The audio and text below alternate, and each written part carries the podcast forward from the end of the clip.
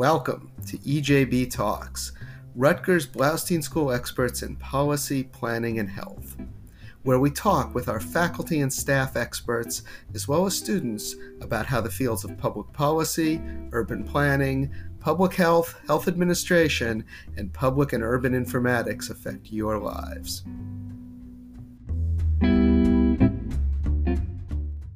Welcome to EJB Talks. I'm Stuart Shapiro, the Associate Dean of Faculty at the Bloustein School, and the purpose of this podcast is to highlight the work my colleagues and our alumni in the fields of policy, planning, and health are doing to make the world, the country, and New Jersey a better place. Today, we're very happy to be speaking with Leah Apgar and Joe Palazzolo from New Jersey Community Capital. NJCC is one of the most popular destinations for Bloustein graduates, including Leah and Joe, who both graduated from our public policy program. Welcome to the podcast. Thank Thanks. you. Thank you. Can you tell us a little bit about what NJCC is and what uh, what your mission is and what you do? Yep, absolutely. So, New Jersey Community Capital, NJCC, we are a community development financial institution. So that's a CDFI.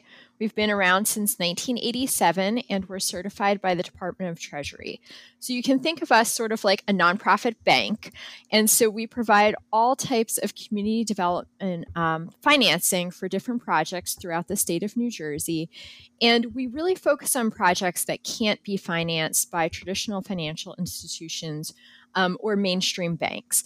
So we started as an affordable housing lender in 1987, and then we grew into financing all different types of community development projects. So early education centers, so, so think about Head Start centers, charter schools, community facilities, economic development projects, and mostly what we've done historically is real estate lending. So when you think about that, um, the construction of actual projects, so the construction of this affordable housing project and different things like that. Most of those loans are to nonprofit organizations, so nonprofits just like NJCC, as well as mission oriented for profits.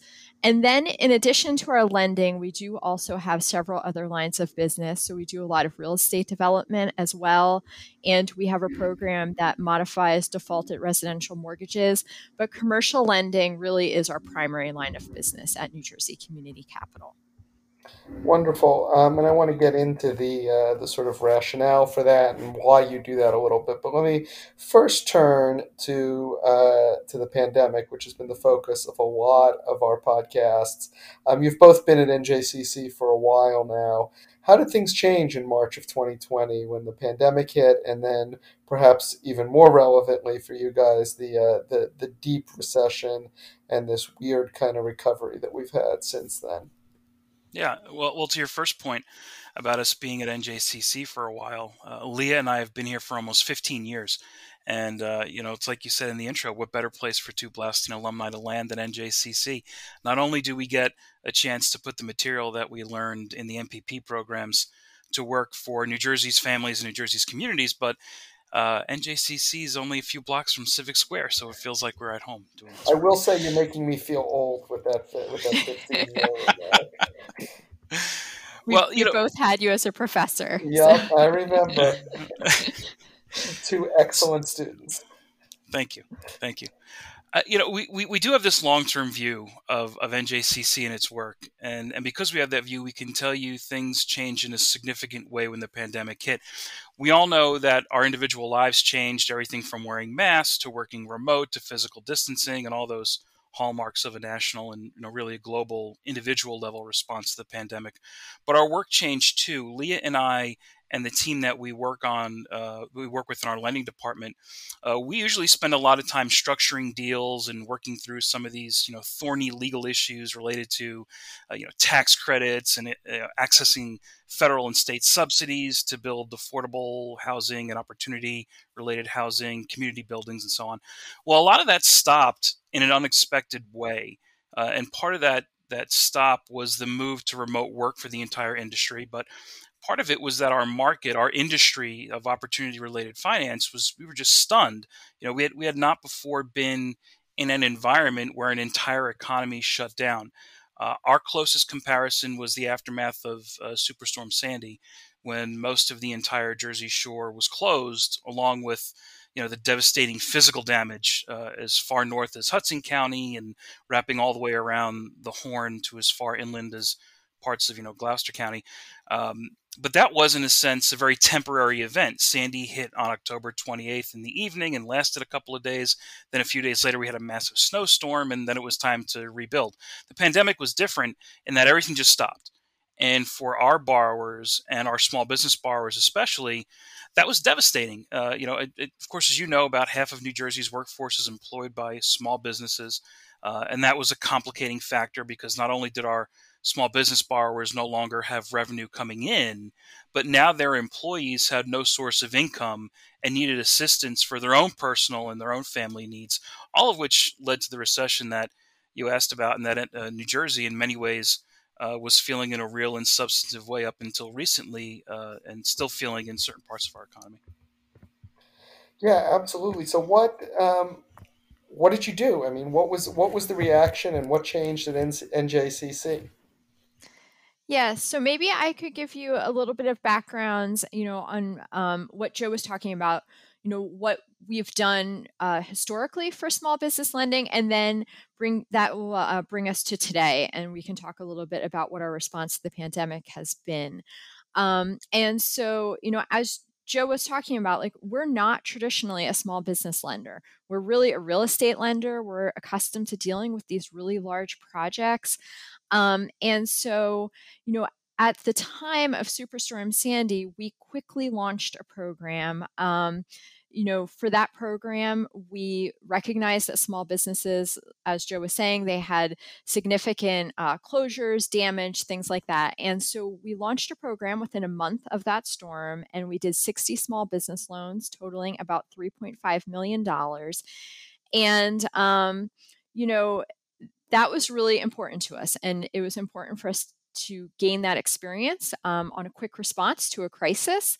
And we continue to do some small business lending since Superstorm Sandy. So that was nine years ago, right? So over the past nine years, we continue to do small business lending, you know, in communities where we were already doing other community development work. So, say we're financing this affordable housing project here, this charter school over here, and now there are these two or three small businesses in this same neighborhood that are looking for financing we would do small business financing for those businesses on a one off basis.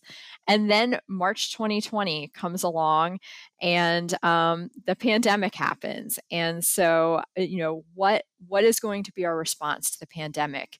Um, and what will be our response for small businesses? And I'm going to let you talk a little bit, Joe, about um, what that has looked like for us. Yeah. Uh, so, uh, for us, it's the Garden State Relief Fund. Uh, we call it GSRF because you know we live in a world of acronyms in the in the CDFI space. Uh, it, we started this as a way to provide socially motivated investors with an opportunity to rapidly put their money to work in communities and for businesses that were disproportionately impacted by the pandemic. So as we pitch it to our investors, we called it a financial first responder style fund that could move capital very quickly and efficiently from the investor to NJCC and then from NJCC to the people and the businesses who needed it the most. Uh, the GSRF program it offers low interest loans. They're primarily styled as working capital uh, lines of credit. The dollar amount of the loans they range from ten thousand to seventy five thousand. Though we do talk to borrowers about other amounts if it's necessary. It really depends on the situation. GSRF loans they have a thirty six month term. So they're not really designed to become part of the business's equity capital stack. Instead, the loans are designed to get the business through the pandemic, and I'll talk more about the difference between you know bridging uh, capital and then filling gaps in just a moment. Uh, the maximum interest rate on these loans is three percent, though in some parts of New Jersey, interest rate is actually zero percent for a GSRF loan. Uh, we designed the program to provide no payments for the first six months of the loan which was right during the heart of the pandemic. So it allowed businesses with no revenue sources to not have to worry about paying us back. And then after those six months, the GSRF loans were fully amortized over the remaining term of the loans. Uh, a few things, I guess, to note about the need for, for GSRF. First, more than half of New Jersey's small businesses self report that they only had enough cash to operate for between zero and three months without consistent revenue streams. So you need a loan program like this because uh, between zero to six months, if there was nothing that came in, these businesses would uh, ostensibly close. And then second, and you know, my comment I made earlier about half of uh, New Jersey jobs coming from small businesses, that's not an insignificant number. You know, the real number there is 1.8 million private sector jobs. And, and particularly concerning for NJCC is that about 10% of New Jersey's workforce is employed by the nonprofit sector, which also needed a disproportionate amount of support during the pandemic, particularly the early stages of the pandemic. So, uh, you know, with with that as context, uh, happy to talk about goals for the GSRF if you're interested. Uh, absolutely, um, and and talk to me a little bit about sort of the response. What what kind of take up rates have you had, um, and if you want to throw in stories of, of successes, that'd be great too. Okay, so so maybe maybe I'll talk about the goals of the program, Leah, and then you can go into the sure. the, the, the, rates. Okay, go for it. So uh, a couple of goals we had for GSRF. Uh, first, in our traditional non-pandemic work, we typically bridge gaps in projects, and that means that we provide financing that helps carry a project to completion. Well, with the GSRF, we didn't re- really want to bridge any gaps. Instead, we wanted to fill revenue gaps. So it's a little different. And to do that, we had to cast a wider net because there were there was just more need, wider than we normally cast for our lending programs. So prior to the pandemic, we might have been focused more on historically underserved geographies and populations. Uh, with an entire economy being shut down and with so much of New Jersey's workforce without a source of income, we considered all small businesses and all nonprofits in the state to be an underserved community in the aggregate. So that means that we were filling revenue gaps for businesses located in areas where we haven't worked before and to borrowers with a profile that did not look or feel like the usual NJCC borrower. So that was the first goal, fill those revenue gaps to keep businesses in business. The second goal was to leverage existing programs, you know, to the extent that we could leverage those programs. So for example, you have the Paycheck Protection Program, PPP. Uh, it provided partially forgivable loans to small businesses so that they could retain their employees. Well, in those scenarios, and we had a few of them, I think Leah is going to talk a little bit about them. Uh, in those scenarios where a business was in the process of obtaining PPP financing, then yes, we did not seek to fill a gap, but instead we went back to our traditional approach of kind of bridging the gap. And the bridge we wanted to build was from the point of application to the point where PPP funds were received. Uh, we had some GSRF borrowers who fit that bucket uh, where they needed our funds to get them to the point of receiving PPP funds, uh, which is always going to be a better option because the PPP funds are partially forgivable. And I think that's something that uh, I'd be remiss if we didn't note while we're talking. Uh, with organizations like NJCC, uh, you know, in the private sector, you might see cutthroat competition to keep borrowers in the portfolio once you acquire them. Well, well, yeah, NJCC likes to keep its borrowers and build long-term relationships, and you know, we think we provide better capital and we're faster and more efficient and all that. Um, but we're critically aware that we're not always the best option for a borrower. And if a small business has to choose between money you have to repay uh, with interest, even if it's 3% interest, to our GSRF program, or money that's partially forgiven in a PPP program loan, well, you should take the PPP money. I mean, every time, and, and we encouraged we encouraged many applicants to do that. And then maybe maybe the final goal and uh, might be a good lead in for Leah about you know the program and take up rates. The th- something that emerged for us was that we found ways through this program to strengthen our existing partnerships uh, with other big players in the community. For example, uh, we partnered with the New Jersey Economic Development Authority. They provided us with a $5 million first loss performance repayment guarantee for those uh, socially motivated investors who invested in GSRF. That allowed us to bring in more investors than we normally would. Another partnership that we had a chance to really advance on was with the Pascale Sykes Foundation, which allowed us to offer zero percent interest for loans in their in their catchment area, which are these four counties down in the southern part of New Jersey. We also developed additional relationships with the city of Trenton. Uh, we built a $2 million UEZ style loan program within the GSRF portfolio for Trenton. We also re engaged with the city of Asbury Park and we actually repurposed some old Superstorm Sandy loan loss guarantee funds to provide guarantee opportunities for small businesses uh, related to the pandemic in, in the city of Asbury Park. So those, you know, rekindling and growing and strengthening some of those connections, that was that was a good outcome for us from uh, GSRF too. Uh, and then I think Leah, you want yeah. to talk a bit about the take up rate. Yeah, yeah. So in GSRF, you know, we received 650 applications in 15 months. That is a lot of loan applications, wow. especially, yeah. And how many people do you have reviewing those? Um, our lending team has about seven people. Okay. Um, so we did have a person working specifically on loan intake as well, which was really helpful. Um, but yes, we received 650 loan applications. Unfortunately, many of those businesses they weren't viable, they didn't qualify for the program, things like that. So we were really looking for the business, like Joe was saying, that was successful before the pandemic, and then they need this, you know, to fill this gap in their operating, you know, because they've got overhead operating expenses that are fixed. Um, you have decreased revenue, and so you've got to somehow fill that gap um, to fund your operations during this time period. So we were really looking for that business that was successful before the pandemic and needs this loan to get them through the pandemic. Um, and so we've closed about 130 loans, totaling around $6 million or so. And well over half of those loans have been in the food service industry. Actually, I will say we've uh, financed about eight restaurants in New Brunswick. So we are happy to say that we are uh, keeping the New Brunswick restaurant industry alive around our office and around Bloustein. Um, we've financed many childcare centers, professional services, recreation. So think about all of those businesses that have really been closed and greatly impacted because of the pandemic.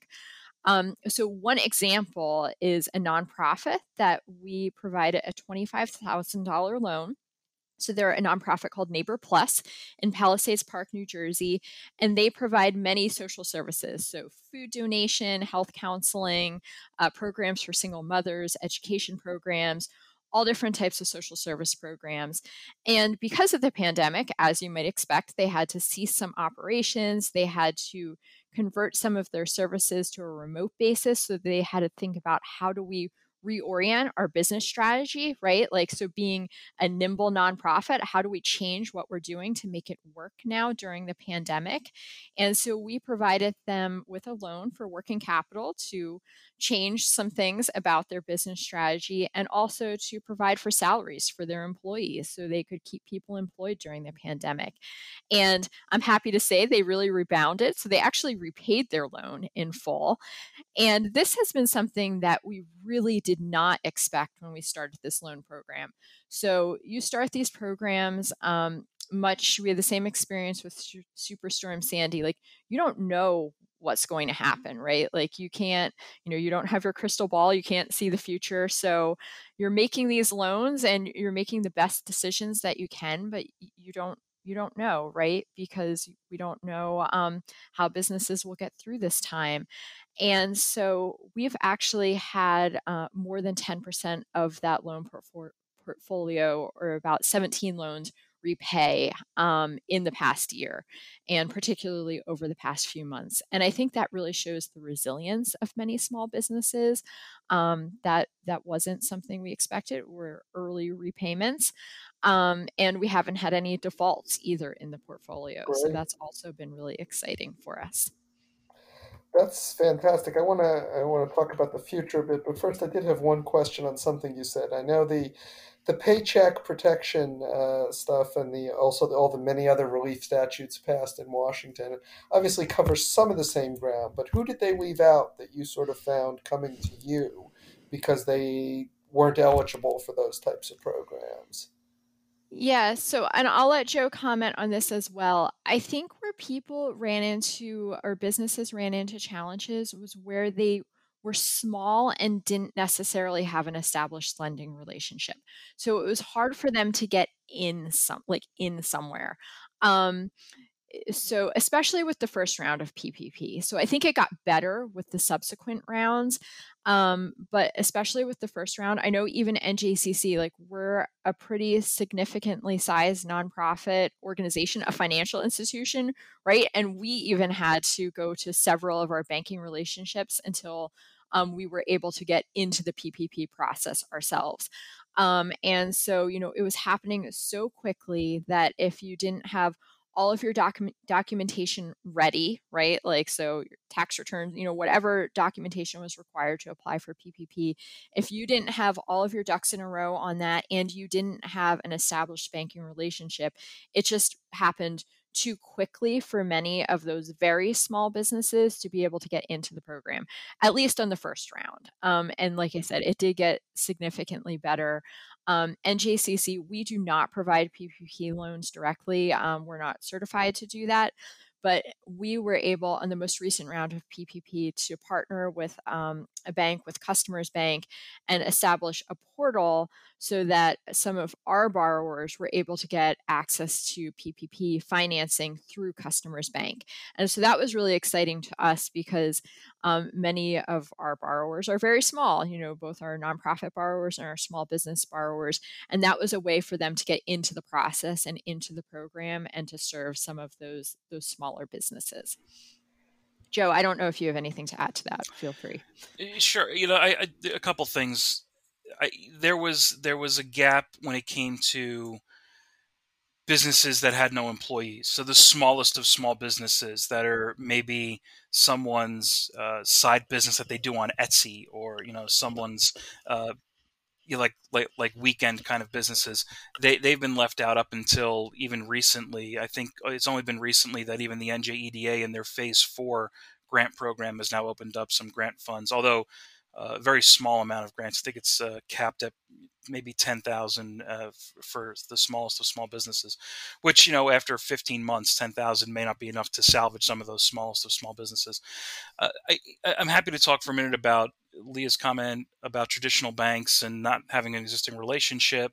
Um, and, and I know, you know, one of the, one of the ongoing questions is why can't why, why couldn't these businesses access those traditional banks? Well, I think it's really a matter, a matter of capital sourcing prior to the PPP program and EIDL programs and other ones that came out versus uh, post those programs. So uh, traditional banks they get their funds from a variety of sources not the least of which are consumer accounts from their customers you know checking accounts savings accounts investment vehicles like cds and so on uh, banks don't necessarily sit on those funds and then utilize another source of capital to make loans they, they use those funds to make loans to the same local small business community that they get those accounts from.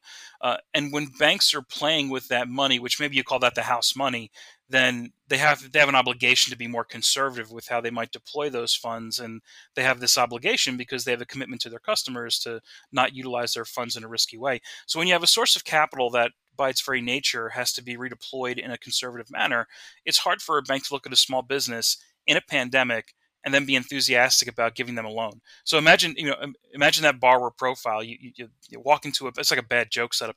Uh, you, you, walk into a bank and, and you tell them that, Hey, my business is closed. And in some cases you're mandated to be closed by the state government, you know, like gyms were, for example. Uh, and, and that my business can't operate past a certain capacity, like restaurants were capped at a certain capacity. Uh, and my, and uh, my only source of income are, are my customers who are also out of work um, and I need I need a loan for about fifty thousand so I can pay my you know pay my suppliers and pay my rent. Uh, really not a great proposition for for the bank to say yeah I'll, I'll give you a loan. And then on the other hand, when you look at when PPP came out and the EIDL came out, once those programs were available, that source of capital was less risky for the banks because it wasn't really from their customers. Uh, it's from the federal government. So when traditional banks are using, you know, federal government funds, then they have more of an ability to meet the needs of the larger community. And because of that capital sourcing, it was really just a mismatch between the type of funds traditional banks have readily available, you know, when, it, when a pandemic would start at, at, the beginning, versus the type of funds they have available once the government programs uh, were enacted. So let me end with a what now question. Um, you know, you've established these programs, you've expanded into areas you did not uh, loan in before uh, or lend in before.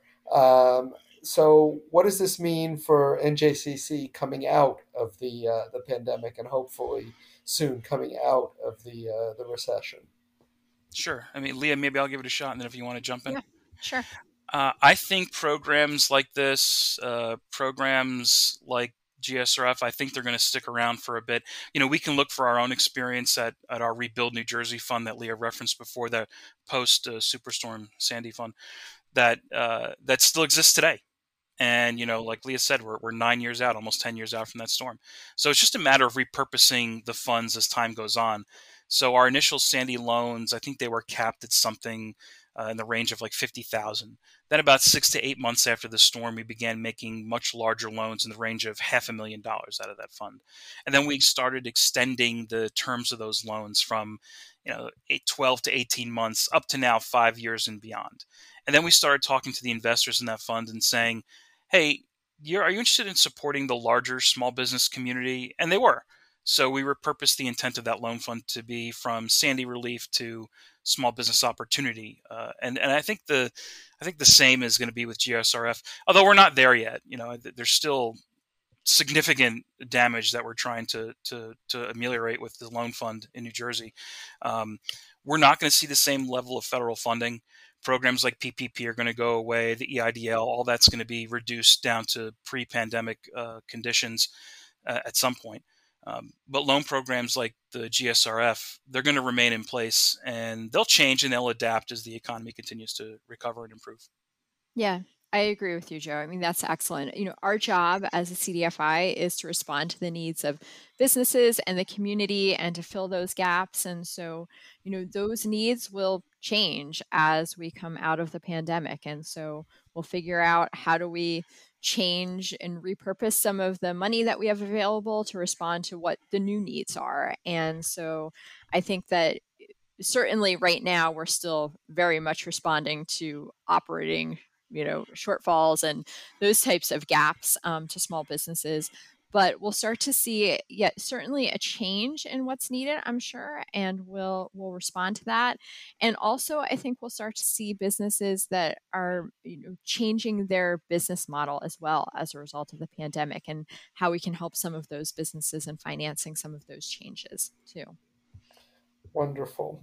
Well, thank both of you for a, uh, a very illuminating conversation, not my area of expertise, and, and I learned a lot. So thank you. Thank you. Thank you. Also, a big thank you to our production team, Amy Cobb and Karen Olson. We will see you in two weeks uh, on our summer schedule with another talk from another expert from the Bloustein School. Until then, stay safe.